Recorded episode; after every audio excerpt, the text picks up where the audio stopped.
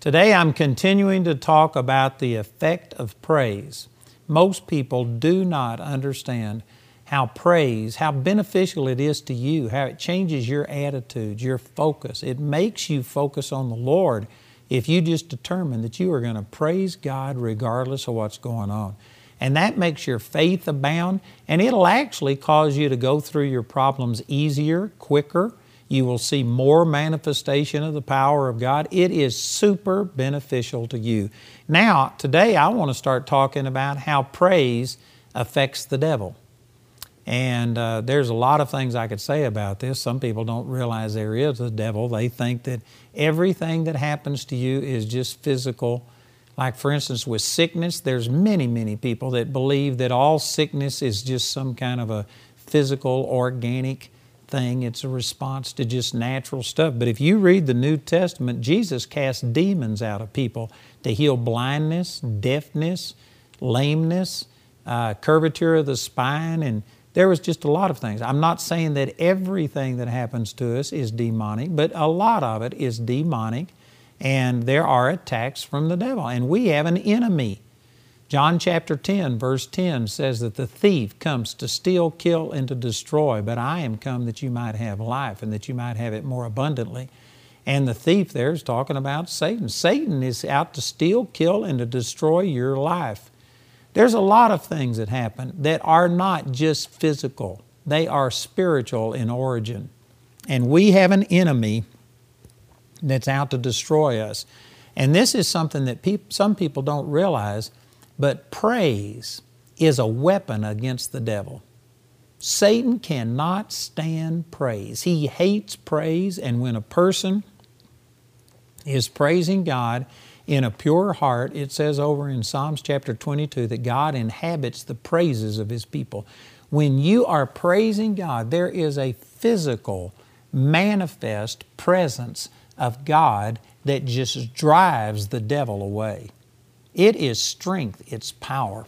Look at these passages of Scripture in Matthew chapter 21. This is when Jesus was entering into Jerusalem during his last week of his earthly ministry, and these wonderful miracles had been happening. People were healed and things. And it says in Matthew chapter 21 and in verse 15, it says, And when the chief priest and scribes saw the wonderful things that he did, and the children crying in the temple and saying, Hosanna to the Son of David, they were sore displeased. You know, before I get into my main point I want to make here, let me just say people who don't really love God and people who aren't committed to God, they hate praise. They hate it. it they do not relate to it. They want all of the praise to be going towards them. They don't want to humble themselves and acknowledge God as the source of everything, but they want uh, everything to be directed towards them. And this is what these chief priests were doing. They, they wanted the acclaim of man. They were the ones that were in the position of leadership in the religious community, and they hated Jesus receiving praise and worship from these people. And so in verse 16, and here's what these scribes and Pharisees uh, said unto him, Hearest thou what these say? And Jesus saith unto them, Yea, have ye never, never read, Out of the mouth of babes and sucklings thou hast perfected praise? Now, this is a quotation from Psalms chapter 8 and verse 2. Let me turn over here and read Psalms chapter 8, verse 2 to you. And there's a couple of words in here that Jesus changed and of course, he didn't violate what was said, it was more of like a commentary upon what was said. And so, by putting these two things together, you get a greater impact of what's being said. In Psalms chapter 8, verse 1, it says, O Lord, our Lord, how excellent is thy name in all of the earth, who has set thy glory above the heavens. Out of the mouth of babes and sucklings thou hast ordained hast thou ordained strength because of thine enemies, that thou mightest still the enemy and the avenger. So compare that Psalms 8 2 with how Jesus spoke it. Here in Psalms 8 2, it says, You have ordained strength because of thine enemies, that thou mightest still the enemy and the avenger. Over in Matthew chapter 21, when Jesus quoted that, he says, Out of the mouth of babes and sucklings thou hast perfected praise. So Jesus changed ordained strength to perfected praise. And again, there's no contradiction between this, but more it's more of a commentary. And so by putting these together, you can say this that praise is strength. You know, in uh, Nehemiah chapter 8, verse 10, Nehemiah went back and was rebuilding the temple and the walls of Jerusalem, and they read the uh, scriptures to the people. And when the people heard the scriptures and what they were supposed to be doing and how they were supposed to be living, and they saw how far short they had fallen of this, then they began to cry and weep and lift up their voice to God. And Nehemiah got up and told them a number of things, but one of the things he said in Nehemiah chapter 8, verse 10, he says, Go your way, eat the fat, drink the sweet, because the joy of the Lord is your strength. And what he was telling them is, today is a, not a day of mourning, but it's a day of rejoicing. The fact that we have now come back to realizing what God expected and God had revealed His Word. And He was telling them, rejoice. You know, the joy of the Lord is your strength. Joy strengthens you, but joy, praise, and worship is also strength against the enemy. Over in Psalms chapter 8, verse 2, it says, Thou hast ordained strength because of thine enemies, that thou mightest still the enemy and the avenger. Did you know when you operate in praise, it just stops Satan in his tracks? Satan cannot stand God being praised. Now, the scripture doesn't give all of the, the, you know, the logic behind this, but here's the way that I see it. Uh, if you read over in Isaiah chapter 14, it talks about Lucifer and how that he said, I will be like the Most High. I will exalt my throne above the stars of the heavens. Satan's transgression against God wasn't that he hated God, he envied God. He wanted the worship and the praise and the glory that went to God. And Satan literally tried to overthrow God and assume that position. And so when we praise God, you know what we are doing? We are giving God the one thing that Satan always wanted and can never get. And it just is like putting salt in an open wound. He hates it. He hates it. He wants the glory that goes to God, and He will do anything to divert your attention away from glorifying God. You put that together with Psalms chapter 22, and I think it's verse 3, where it says, but thou art holy, O Lord, that inhabits the praises of Israel. Not only does praise and glory, when we give it to God, bother the devil, but it makes God manifest Himself. He inhabits the praises of His people. So it draws the power and the anointing of God, and it drives away the devil. Man, that's a double whammy. That's a, that's a two pronged thing that is so powerful in our life. And I personally believe that the reason Satan is so adverse to worship and praise towards God is because it's just a reminder to him of what he never has been able to get. He wants it, but he can't get it. He'll never get it. And he will do anything. You know, again, I know some of you probably won't like this. I don't mean this bad. I'm not trying to be critical of anybody. I'm just telling you that this is a conviction I have. That I believe around holidays like Christmas and stuff, that one of the reasons that we have the fat man in the red suit, the reason that we have the Easter bunny, the reason that we have Halloween and all of the things associated with that, all of those things were originally godly holidays. And Satan has raised up things to try and take our praise and our worship away from God and put it on a, on a, on a, a rabbit that lays eggs which you know I don't even know how all this stuff even came to pass. It doesn't make sense. But we get into more of the Easter things. We get into the Christmas things, the Santa Claus, and all of this stuff more than we do the worship of the Lord. I am not saying that if you do something with an Easter bunny, with Santa Claus, or dress up at Halloween, that you're of the devil and stuff like that. But I do believe that these alternative things around those holidays are things that Satan has drawn people's attention to, has empowered them to, to, to lessen the amount of praise and worship that goes to God. Originally, Halloween was a godly holiday. It's the word means hallowed evening. It was the evening before All Saints' days where you went back and remembered the godly people and the contributions that they had made, and it was a hallowed evening. And of course, Satan has come in and put in witches and goblins and people getting more excited about and getting candy and stuff like that. And whether it originated with the devil, now that one is pretty obvious with all of the demonic stuff associated with it. But whether it originated with him or if he's just co opted it, you know, and, and used it to divert people's attention away from what it was meant to be. Nonetheless, I believe Satan uses things like that because he can't stand to see people giving glory to God, praising God for these saints. Of course, Easter was the uh, time set aside to remember the resurrection of Jesus, and instead of worshiping Him and putting all of our worship on Him, people get into Easter egg hunts and all the other things, the fancy clothes, dressing up on Sunday and going to church, which there's nothing wrong with any of those things in their place. But if that's what Easter has become to you, is a day to show off your finery and all of the special things, and they have an Easter egg hunt, and if that is more exciting to you than the resurrection of Jesus, then that I, I believe that that shows how Satan is doing everything he can to take people's attention away from God.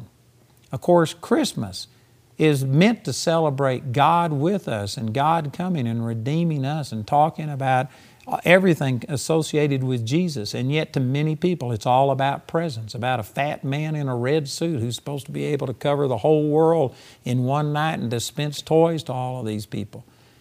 And again, I'm not mad at anybody. I'm not against anybody. If you do all that stuff, power to you. I don't care. But I am saying that Satan, I believe, will do anything. He whether he's caused these things or whether he just uses it, he uses it to divert people's attention away from glorifying and praising God.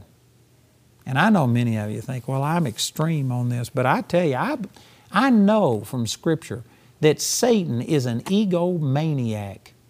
Satan wants all of the glory and all of the attention for himself. He cannot stand to see God worshiped.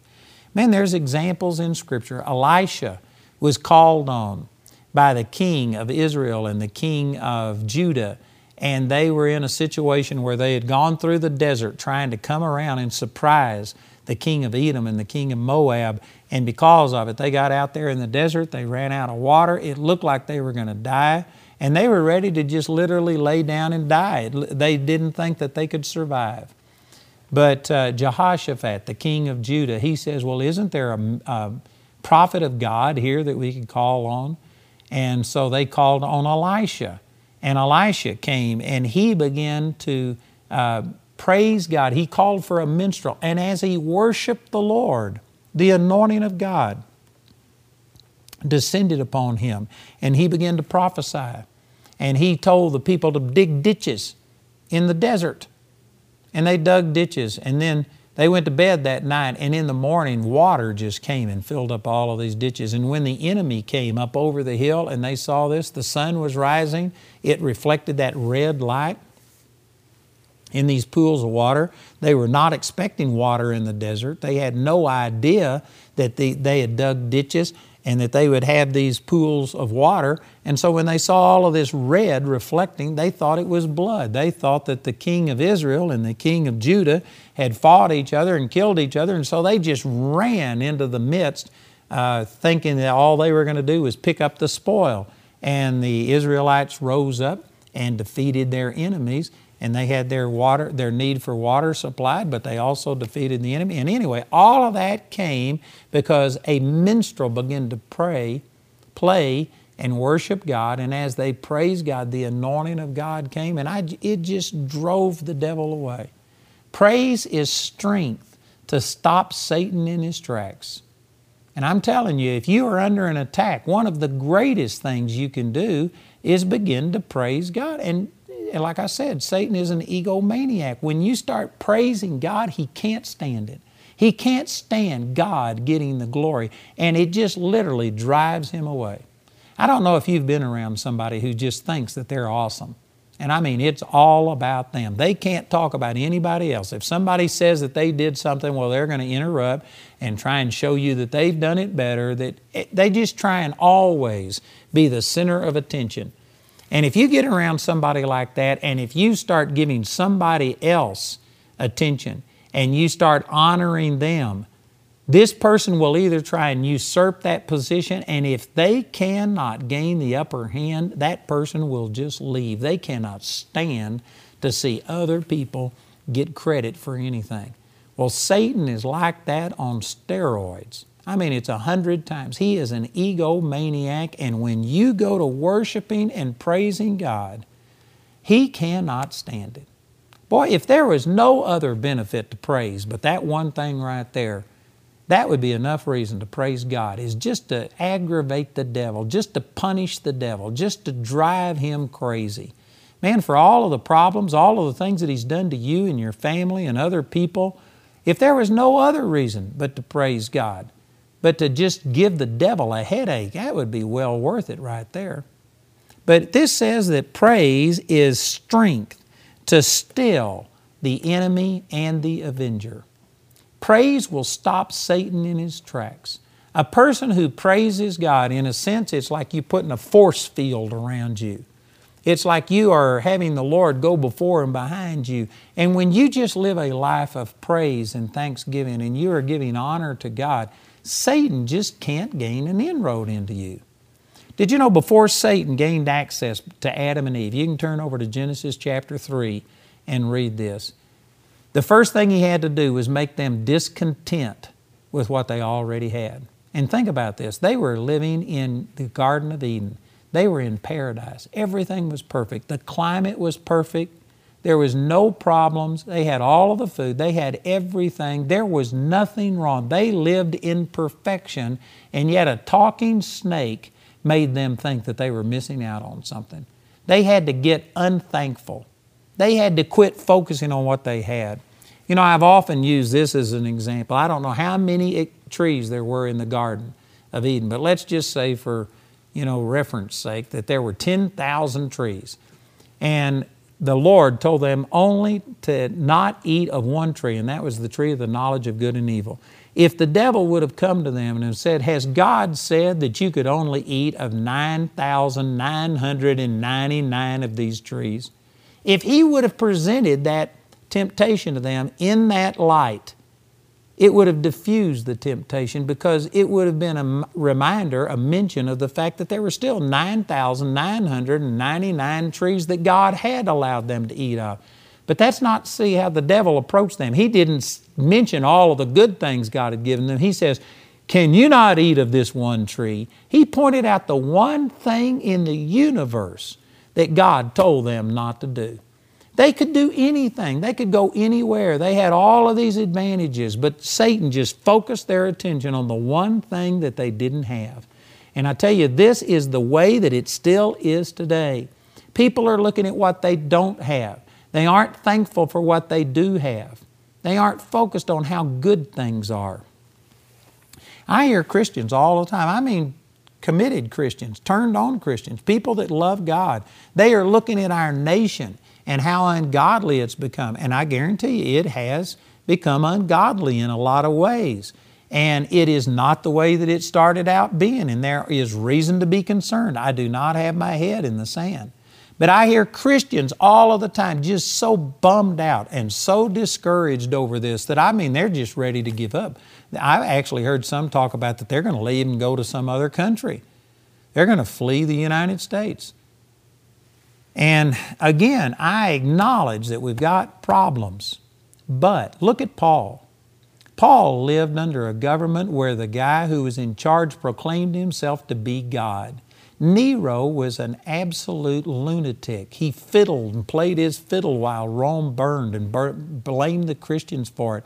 They had terrible, terrible corruption and things. I mean, if you compare our situation today to the situation that Paul was in, I mean, we are in a wonderful position compared to them. And so, am I saying that we should just be satisfied with all of our imperfections and, and ignore it? No, we need to pray and we need to try and get our nation back on a godly foundation. I'm not denying all of that, but I'm saying you can always go and say, Thank you, Father, that it's as good as it is. And even though Paul lived in this terrible government situation, Paul praised God. He prayed for the leaders and those that were in authority. And Paul rejoiced even when he was in prison. Paul was able to look on the good things. And I guarantee you, relative to us, he didn't have very many good things. But look at him. He was, he was positive, and because of it, he changed the known world that he lived in. And here we are 2,000 years later, still being influenced by the Apostle Paul and the scriptures that he left behind. I'm saying that as bad as things are, it could be worse. We could be living in some place where you know the Muslims were ruling and dominant, and Sharia law was dominant. Somebody's immediately think, "Well, we're headed that way." Well, we're headed that way, and I'm saying do something about it and pray and believe God and get involved and participate. But it's not that way yet. Praise God for how good it is. And when you start focusing on the good, it literally stops Satan in his tracks. Satan only operates through griping and complaining. Again, I go back to Adam and Eve. If he hadn't have gotten Adam and Eve's attention off of all of the good things that they had and put their attention on the one thing that God told them not to do, he could not have gotten them into temptation and into sin and rebellion against God. Before you can get into sin, you've got to become a griper and a complainer. You got to be dissatisfied. Did you know when it comes to like committing adultery? If you were totally satisfied with your mate, you would never go commit adultery. And somebody says, Well, that's the problem. My mate's just not very satisfied. Well, it's probably the fact that you just are looking at all of the negatives instead of the positives. I gave that example of a pastor who couldn't find anything good about his wife, and God told him to just spend two weeks thanking God for every good thing in his wife. And at the end of two weeks, after he focused on that, he was flat of his face, praising God that his wife was such a godly woman.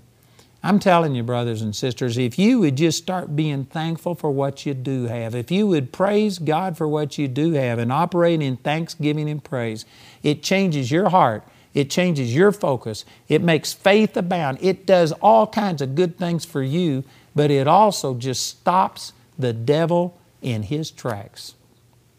And so praise strengthens us, it defeats the devil. That is an important piece of information. If you're going through a hard time, you need to praise God, not only for your own heart's sake, to change your focus, to make your faith arise, but also just to torment the devil. He, he loves to see you get down in the dumps and gripe and complain and talk about how bad things are. And he cannot understand it when you start giving praise to God. So let me give you an illustration of this out of Acts chapter 16. This is when Paul and Silas had gone over into Macedonia. The first place in Macedonia that they went was Philippi, and he had people that were receiving the gospel. And matter of fact, they were turning people away from the worship of, of Diana and. Um, and all of these other demon gods. Specifically, in this 16th chapter, there was a demon possessed woman that people had as a slave, and they used her to, you know, do fortune telling and stuff like this. And Paul cast the demon out of her. And when they did, they began to lose money. And so they drew him before the magistrates and all of these things. And it says in Acts chapter 16, verse 22 And the multitude rose up together against them, and the magistrates rent off their clothes and commanded to beat them. And when they had laid many stripes upon them, they cast them into prison, charging the jailer to keep them safely, who, having received such a charge, thrust them into the inner prison and made their feet fast in the stocks. Now, I need to remind you that this isn't a prison like what we have today. I've gone into many of our prisons and ministered to people, and I, and I go into these prison cells and they have flat screen TVs and they have DVDs and they have uh, all of these technological things. I actually went to one prison where uh, it was such lax. This was in Seagoville, Texas. It was a minimum security prison. And I went into one guy's place. He had a refrigerator, a television, all these things. And at night, the guy climbed over the wall and went and stayed with his family. He had a wife and kids. And then he'd climb back over the wall and get in his prison cell for the morning and stuff like this. This wasn't one of those kind of prisons. This was a hardcore prison, and because they said hold him fast, that meant that don't let this guy escape.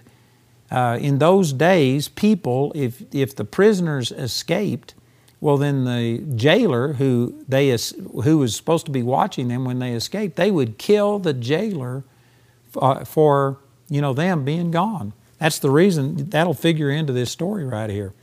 And so, anyway, because of this, uh, this jailer put him in the dungeon in the lowest part of the prison and, excuse me, put their feet and their hands in the stocks and made them secure. And so this is the situation. They were cut, thrust into the inner prison, and their feet and hands were fast in the stocks. And in verse 25 it says, And at midnight Paul and Silas prayed and sang praises unto God, and the prisoners heard them. Now you got to remember, it says earlier here that they laid many stripes upon them. So their backs were laid open and bleeding. And I'm sure that it, they were in an uncomfortable situation, and yet they couldn't do anything to get relief. Their feet and their hands were in the stocks. This was an unbearable situation. You know, most people would be over there griping and complaining. Most people would be talking about how bad it was. And if somebody still was going to hold on to their faith in the Lord, I imagine most of us probably would have been, oh God, do something. Oh God, get me out of this. And we would have been doing something, asking for our deliverance. It all would have been focused on us and all on our situation. But look at this. At midnight, Paul and Silas prayed and sang praises unto God. And I just want to emphasize, I started talking yesterday about how praise is strength to still the enemy and the avenger. When you start praising God, it drives the devil mad. He retreats, he flees because he cannot tolerate God being worshiped. And so, praise is a weapon against the devil. It stops the enemy. And I agree with that. That's true. But now, this is an amazing point, and I pray that you get this. Paul and Silas weren't only praising God as a weapon to get out of their situation, to get somehow or another deliverance or relief from this situation. And you can see that because when they praised God, God got to tapping His foot, and when He did, an earthquake came. And it opened up all of the prison cells. It made all of the chains and the bondages fall off of people. You can read that right here. We're going to read it in just a second. But when their deliverance came, Paul and Silas didn't leave. Here is a radical truth that I pray that you get. Paul and Silas didn't just praise God so that they could get out of their situation. They praised God because they actually loved God and were so focused upon God and upon all of His goodness that they were just worshiping Him. And when they were set free, they didn't leave. And not only did they not leave, but it says none of the prisoners left. Now, this to me is as big a miracle as Paul and Silas in this miracle of the earthquake and their prison cells being opened. The fact that these people who were rapists, who were thieves, murderers, whatever it was that they were put in prison for, these people, when they were set free, didn't leave. That's amazing to me. And you know, part of it's right here in this 25th verse. It says, At midnight, Paul and Silas prayed and sang praises unto God, and the prisoners heard them. This word heard, if you look it up in the Greek right here, it means they hung on every word. In other words, they didn't just hear them, but not pay any attention, and it didn't touch their heart. This praise and worship so touched these other people who were in these you know, they were ungodly people that had stolen or done whatever it was and put in prison. And it so touched them that when they had the opportunity to go free, they didn't leave. Paul later on, when the, when the jailer came in and he was going to kill himself, they said, Don't do yourself any harm. We are all here. Not just Paul and Silas stayed, but all of these prisoners stayed. Not a one of them left. I can only imagine that what it was, they were in the presence of God.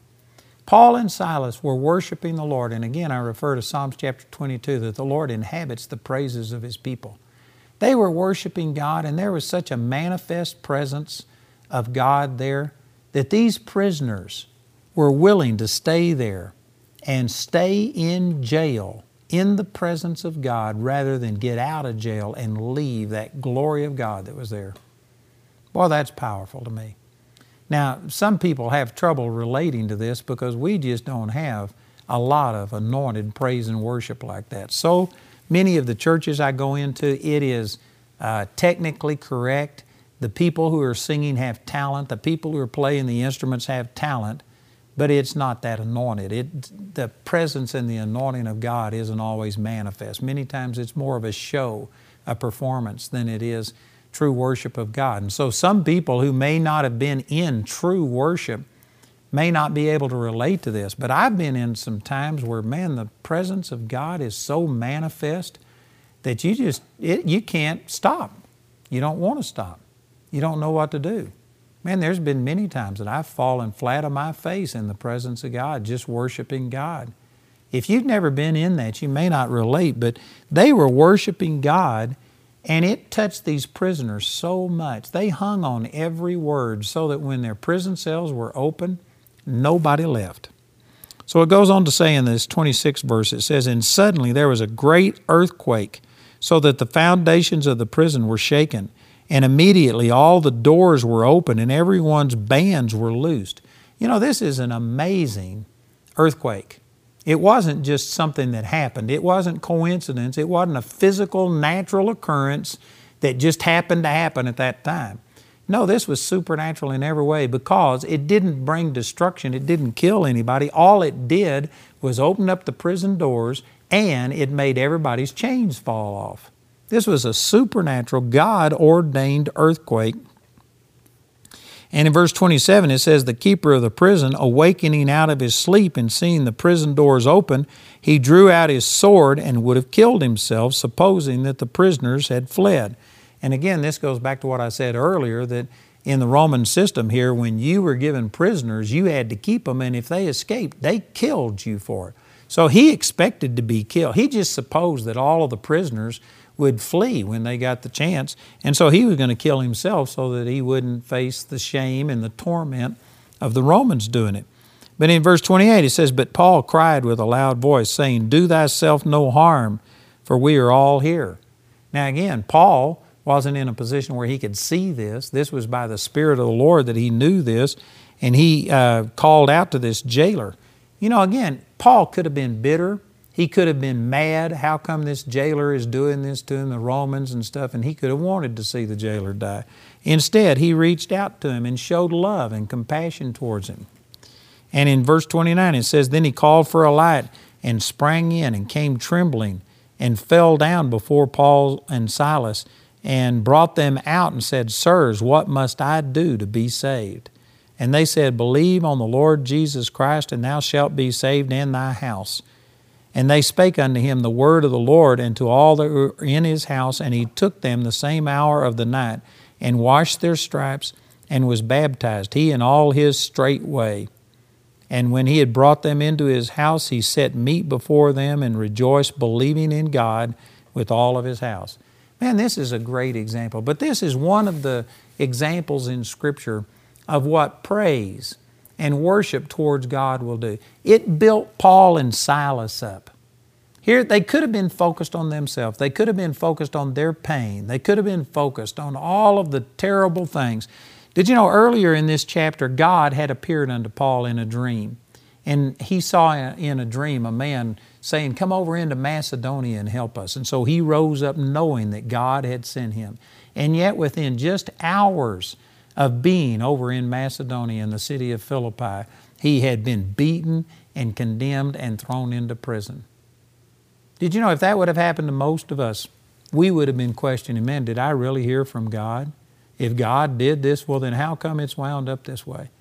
I know this because I've done it myself. I've had, uh, I've had a lot of people come to our Bible college, and I mean, God spoke to them in supernatural ways. And yet they get here and not everything's perfect.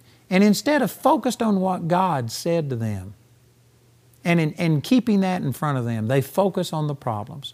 I'm thinking of one guy in particular who came to our Bible college, and it's a long story. I'd known him for many years, and I encouraged him that if God is telling you to come, then just come.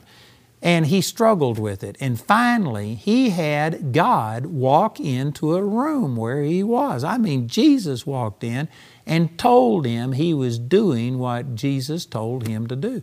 I've never seen a physical manifestation of Jesus. I've never heard an audible voice from Jesus. He speaks to me all the time, but it's in my heart. And this man had things happen to him that have never happened to me. And I mean, because of that, he came out here to school. But when he got here at school, he didn't see his job situation work out immediately. He was having to live with some other people. He was struggling financially, and there was things happening. And anyway, this guy became so depressed. I'd go to school and see him, and he just looked like, I mean, his best friend had died. And he would just be grieving, and he was focused on all of the things that weren't going right. And there's a number of times I went to him and I said, But look, God spoke to you. God appeared to you. You heard an audible voice. You saw a visible manifestation. Why don't you focus on that? And when I would refocus his attention and get him back, he would be okay for a while, but then he'd get to looking at his circumstances and he'd get discouraged again.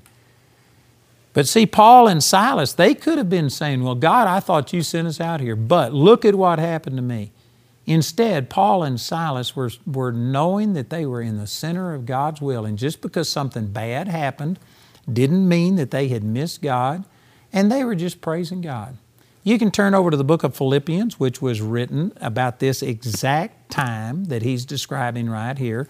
And in Philippians chapter 3, Paul says, Lord, I want to know you and the power of your resurrection and the fellowship of your sufferings, being made conformable unto your, de- unto your death. And I hadn't got time to teach on this, but Paul knew that when people persecuted you, it's not you personally that they're persecuting, it's the Lord. Paul knew this because he was out persecuting Christians back when he was Saul before he, his conversion. And he went to Damascus and he had uh, in the middle of the day a light that was brighter than the noonday sun, and it knocked him to, his, to the ground off of his beast. And he heard an audible voice from God saying, Saul, Saul, why persecutest thou me? The Lord didn't say, Why are you persecuting my people? He said, Why are you persecuting me? God takes the persecution of His people very seriously, personally. And so Paul knew firsthand that he wasn't just persecuting people who believed in Jesus, he was persecuting Jesus. And now that he was on the other side and that he was the one who was proclaiming the gospel and he was being persecuted, he recognized that he was, he was uh, in a sense, being honored to be persecuted. He recognized that it was because Jesus in him. He was thinking on the fact that God, thank you that I'm worthy to suffer shame for your name. That's what the disciples said when they were persecuted by the chief priests. They left the council after being beaten, uh, thanking God and, and saying, Thank you that we are worthy, counted worthy to suffer shame for your namesake. See, this is what Paul was doing. He wasn't looking at his pain. He wasn't thinking about his pain. He wasn't thinking about his resume and how this was going to affect it to be thrown into prison and to be beaten. He was thinking about Jesus. He was letting Jesus show him his acceptance. When Stephen, the very first martyr in the uh, Christian church, the seventh chapter of the book of Acts, when he was stoned to death, Saul was a part of that group that stood there and they laid their coats at his feet and he, he participated in and was in agreeing of the killing of Stephen. And Stephen, one of the reasons that he was able to endure this stoning I mean, that's a terrible thing to have people pick up rocks and throw at you until they kill you. And one of the reasons he was able to do it is because he saw the heavens open and he saw Jesus standing at the Father's right hand. Every scripture about the resurrected Jesus after our salvation shows him seated at the Father's right hand, like Hebrews chapter 10. But in this case, he was standing. And you know, this is just andiology, but I believe that Jesus stood up honoring the very first person who gave his life as a martyr for him. And just think if you could see the heavens open up and Jesus standing there and honoring you by standing in your honor, I guarantee you that would minister to me so much that it seems like all of these stones and rocks, I'm not sure you'd even felt them. I'm not sure that Stephen even felt all of this. He was looking at the glory of God. He was seeing Jesus honor him, and because of it, it more than compensated for what he was going through in the physical. And you can see that same thing right here. Stephen, I mean, uh, Paul and Silas weren't focused on themselves and they weren't focused on the things that were wrong. They weren't griping and complaining. They were praising God, not praising God just to get out of a bad situation. I've seen people that will do that. And they will go through the motions, and outwardly it looks like they're praising God, but in their heart there is no thankfulness, there is no praise, there's no worship. It's just they're, they're worshiping like a weapon. And even though it is a weapon, and even though that is true that it works, it needs to come out of a pure heart. Paul and Silas were worshiping God, focused upon God. Because of it, God inhabited the praises of His people. The, the people that were set free didn't leave. The jailer and his entire family got born again. I mean, they had a powerful revival, a miraculous encounter because of praise and worship. And I'm telling you, brothers and sisters, we need to emulate this. We need to get to where I don't care what's going on in your life, start praising God. Praise God that things are as good as they are. They could be worse. Praise God that if things really are bad, that God can intervene. You know, just like the Hebrew children over in the book of Daniel, they said, we aren't, we aren't careful to answer you. Our God is able to save us, but if He doesn't save us, we still aren't going to bow. We're going to worship God. If we die in the fire, we'll go directly to be with Him. But God can deliver us, and because of that attitude, I mean, God supernaturally delivered them, threw them into this burning fiery furnace, and all it did was set them free from the bonds that had bound them. And Jesus was walking in the furnace with them. And it wound up being a powerful witness that caused the king and everybody else to worship the true and the living God. I mean, you aren't that bad of a situation, and yet Shadrach, Meshach, and Abednego, they worship God.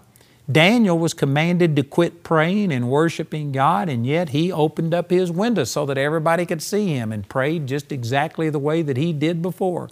He wasn't afraid of that. He was worshiping God. I tell you, we have so much to praise God for. Regardless of what your situation is, man, find the good.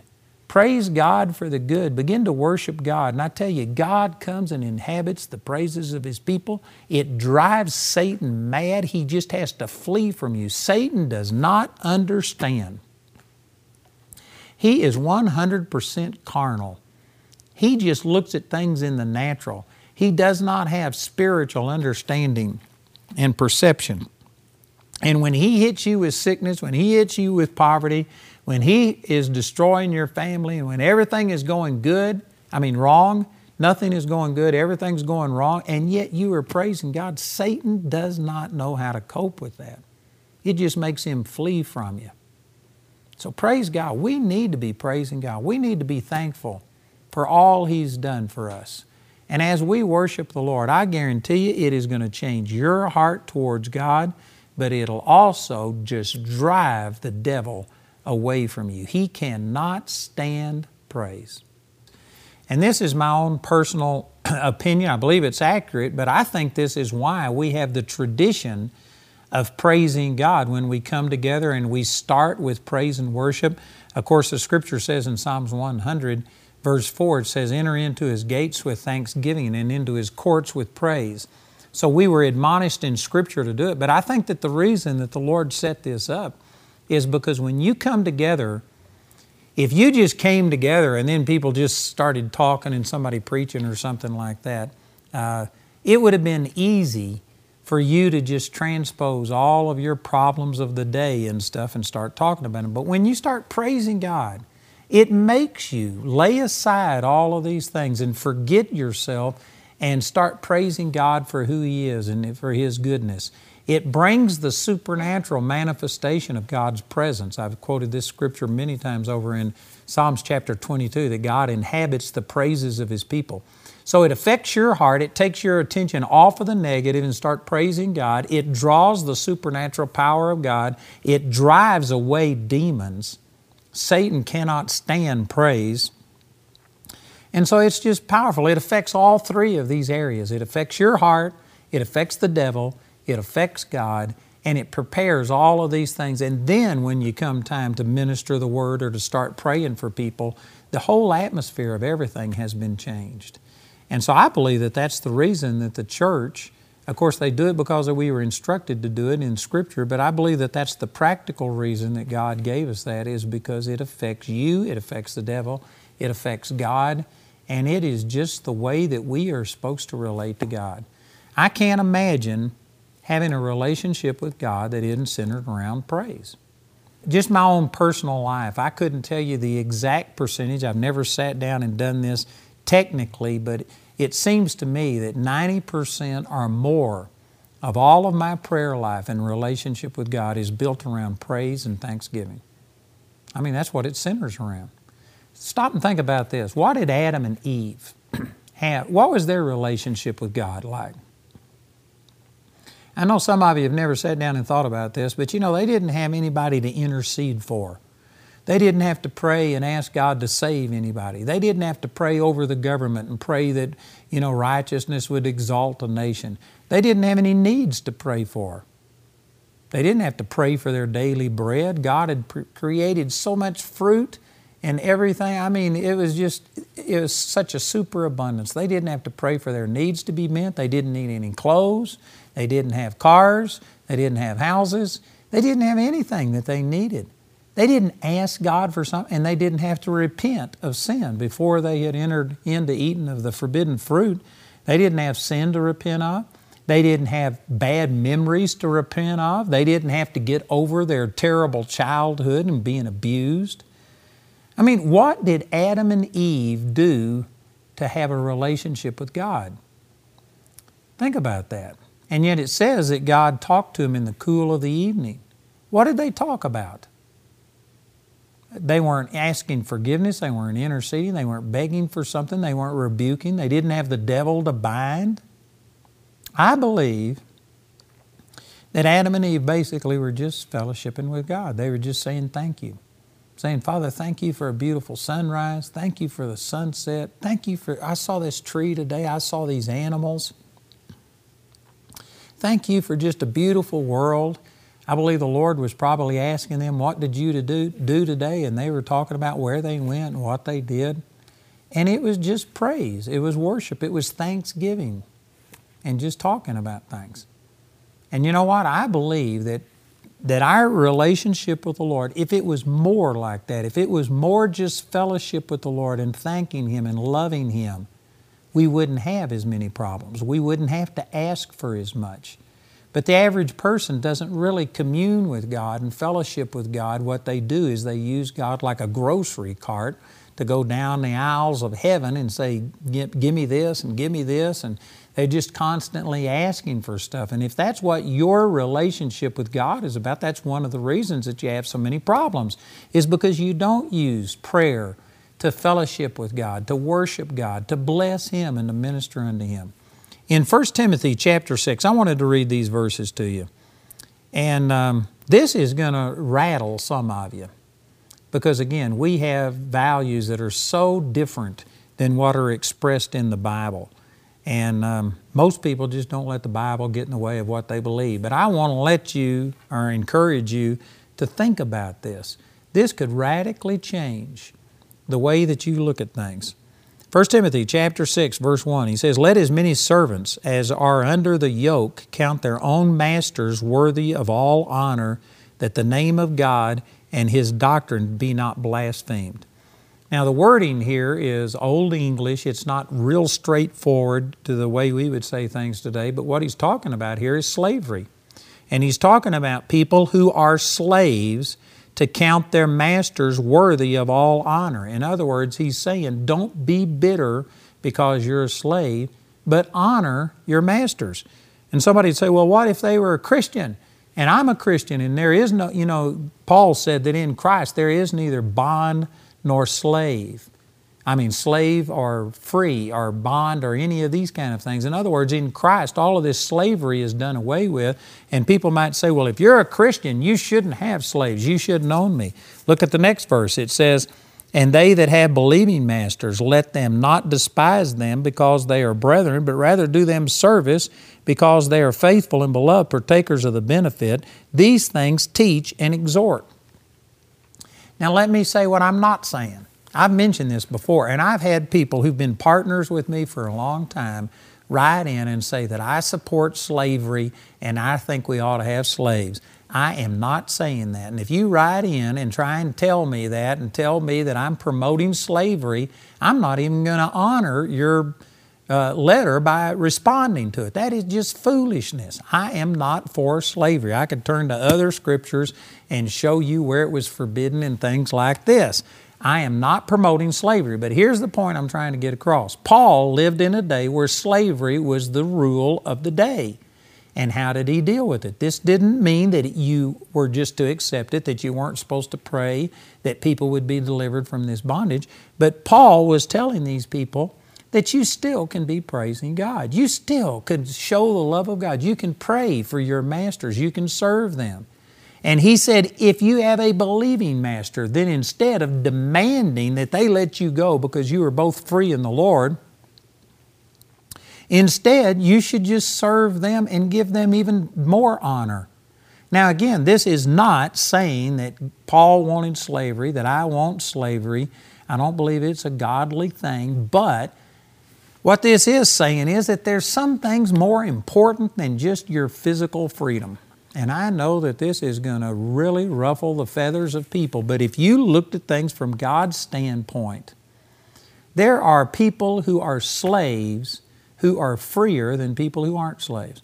Or here's another comparison. I just saw this on television just recently. I turned on a Christian broadcast, and there was a guy on there talking about how he had been in prison and in prison, he had the gospel shared with him and he got born again. And I mean, this guy was just telling that he was freer than he had ever been in his life. He said he had to get put behind bars to find out what freedom is.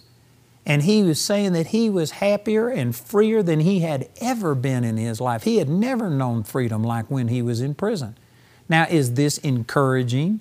That everybody ought to go into prison to find freedom. No, you can find freedom without being in prison. But it is saying that whether you are in jail or out of jail, the most important thing is your personal relationship with God.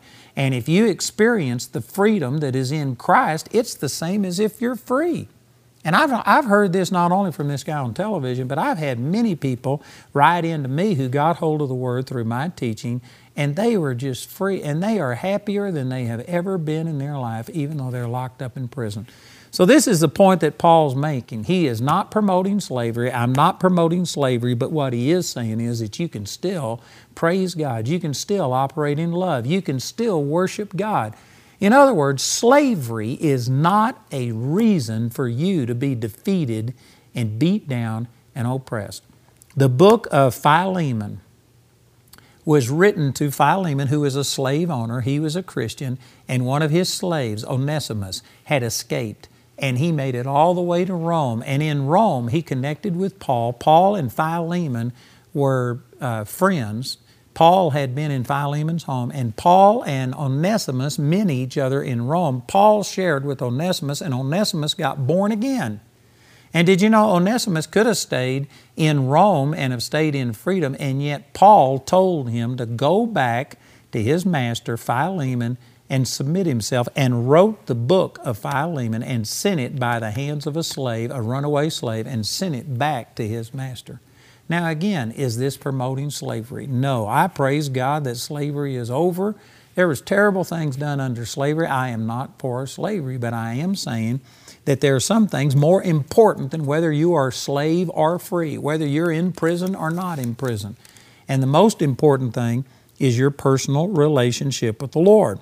And so he says in verse 3, after saying these things about slavery, he says, If any man teach otherwise, and consent not to wholesome words, even the words of our Lord Jesus Christ, and to the doctrine which is according to godliness, he is proud, knowing nothing but doting about question. That word doting means an, un, uh, an unjust or an undue focus on these things. So they are focused on questions and strife of words, whereof cometh envy, strife, railings, evil surmisings, per- per- perverse disputings of men of corrupt minds and destitute of the truth, supposing that gain is godliness, from such withdraw thyself.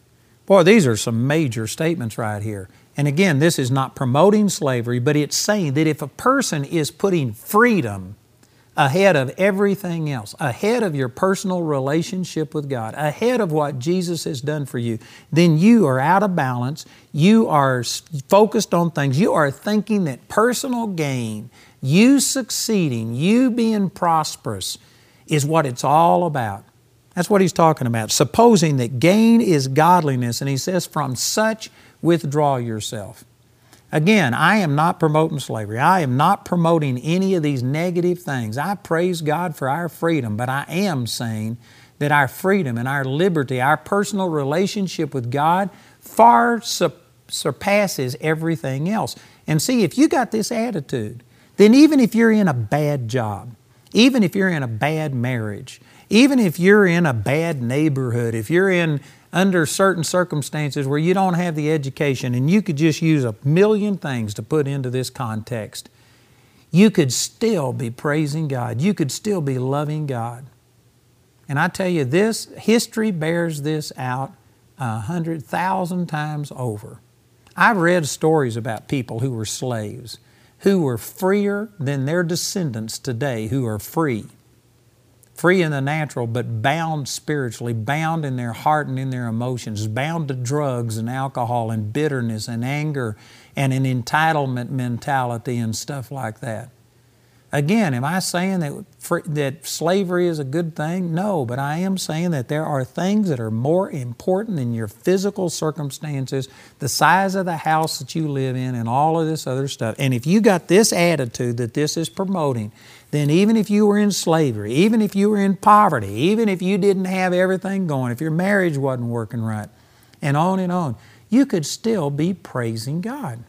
And that's what it's talking about. Some people think that godliness is just getting as much as you can and then canning all you get and then sitting on your can and just accumulating everything you can get materially, emotionally, awards, all of these kind of things. This is saying that, man, you need to withdraw yourself from that. And then the next verse says, But godliness with contentment is great gain. Godliness is the focus. Relationship with God is the focus. Did you know Adam and Eve didn't have fancy houses, clothes, cars, uh, jewelry, all of the stuff that we talk about today, and yet they were in paradise. They were in perfection. They were communing with God every day. And that's the way that God made us to be. According to Revelation chapter 4, verse 11, it says, For His pleasure everything was and is created. That means that the original purpose of Adam and Eve was for God's pleasure. And today, our reason for our existence is still for His pleasure. And that's what we need to be focused on. Godliness with contentment is great gain. But having just gain, having a nice house, all of these things without God, without being thankful, if you aren't thankful, if you aren't worshiping and praising God, you're missing what it's all about. I've met many people who are happier than people with all of these other advantages, and yet in the natural they just suffered. I remember this one couple that I went to in Cluj Napoca, Transylvania, Romania. And this is back during the uh, Berlin Wall when it was still up, when communism was ruling. And these people were the ones that had smuggled Bibles in.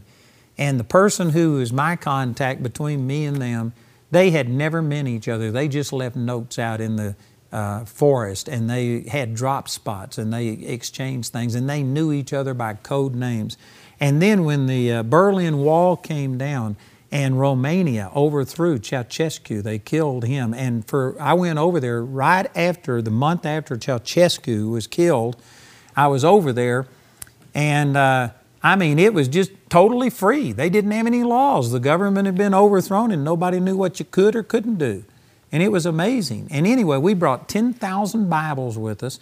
And because of the change in the government, the guy who was my friend and the one who had been in contact with them, we met for the very first time. Prior to that, it had just been code names and, and things out in the forest. We met with them and we got to go into their house. And this couple had built their own home. It was nice. It wasn't, you know, real fancy or anything by American standards, but it was nice. And the reason they built it is because Ceausescu had bugged everything. Everything that was built in Romania was bugged by him. And so, to be able to escape this, they built their own house and did it themselves so that they could guarantee that there was no fiber optics or listening devices and all of these kind of things. And anyway, we went into their home and we got to visiting and uh, talking. And they had been very prominent, they were very well educated, they had both been professors in the uh, university. But when they became Christians, they got totally blackballed. They had their jobs taken away from them. They were demoted. They were put down to a very low level thing. The man had been put in prison and had been beaten many times. They, uh, their daughter, they had a daughter that all of the Communist Party leaders had taken the daughter and made fun of her because her parents were a Christian, because she was a Christian, and they mocked her and beat her and did things like this. The government had taken away their rations. They weren't able to get gas. They had turned off their electricity during the winter, and in Romania it gets cold. And they actually told us stories that they had ice an inch thick on the ceiling, the walls, the floor. They went through an entire winter with no heat. They actually took the battery out of their car since they couldn't get any gas. The Communist Party wouldn't allow them to have any gas rations because they were Christian, and they took the battery out of their car and used it to power one light bulb is all they had and their daughter used that to study so that she could pass her grades in school and they just had all of these terrible, terrible things going on. And it had been that way for decades. And the man who was the contact with him, he asked him, he says, Why didn't you ever accept our offers to get out of Romania and to come to the United States? We had people that would have sponsored you and you could have gotten asylum in the United States. And he says, Why didn't you ever take any of my offers? And I never will forget this woman. She said, You Americans she says, You think we have to have a fancy house and heat and all of these kind of things. She says, Why do I have to have that to be happy? She says, I'm happy right where I am. This is where I was born. These are my people. She says, If we left here, who is going to share with them about Jesus? And this woman was just so happy and so content. We brought them one slice of sausage and two uh, sticks of cheese. And the woman broke down crying. That was over a year's worth of cheese and sausage that they got. And yet, in all of these deplorable situations, she says, I'm happy. Why would I want to go anywhere else? She says, I am just totally satisfied, totally content. And I tell you, it was a real lesson to me. This is what this is saying. It says, Godliness with contentment is great gain, for we brought nothing into the world and it is certain we can carry nothing out. And having food and raiment, let us be therewith content.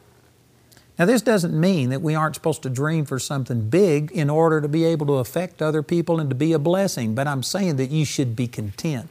You shouldn't be striving for increase because you have to have that to be happy.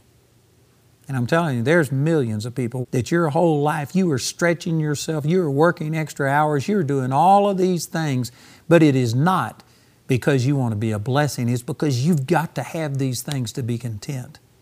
You just need to learn to be content with what you have. If you have food and raiment, be content. You know, I live in a house. I love where I live. I, if I had millions of dollars, I wouldn't live someplace else. But I built my house in 1988 for $60,000, which, you know, depending on where you are in the world, that may sound like a huge amount of money. But relative to everybody I know, nearly everybody I know has a house that's bigger than mine, better than mine. And I could now go get something better, but I'm content We've customized that. I've got it exactly the way I want it. I don't have to live in a fancy place. I'm not against people who do.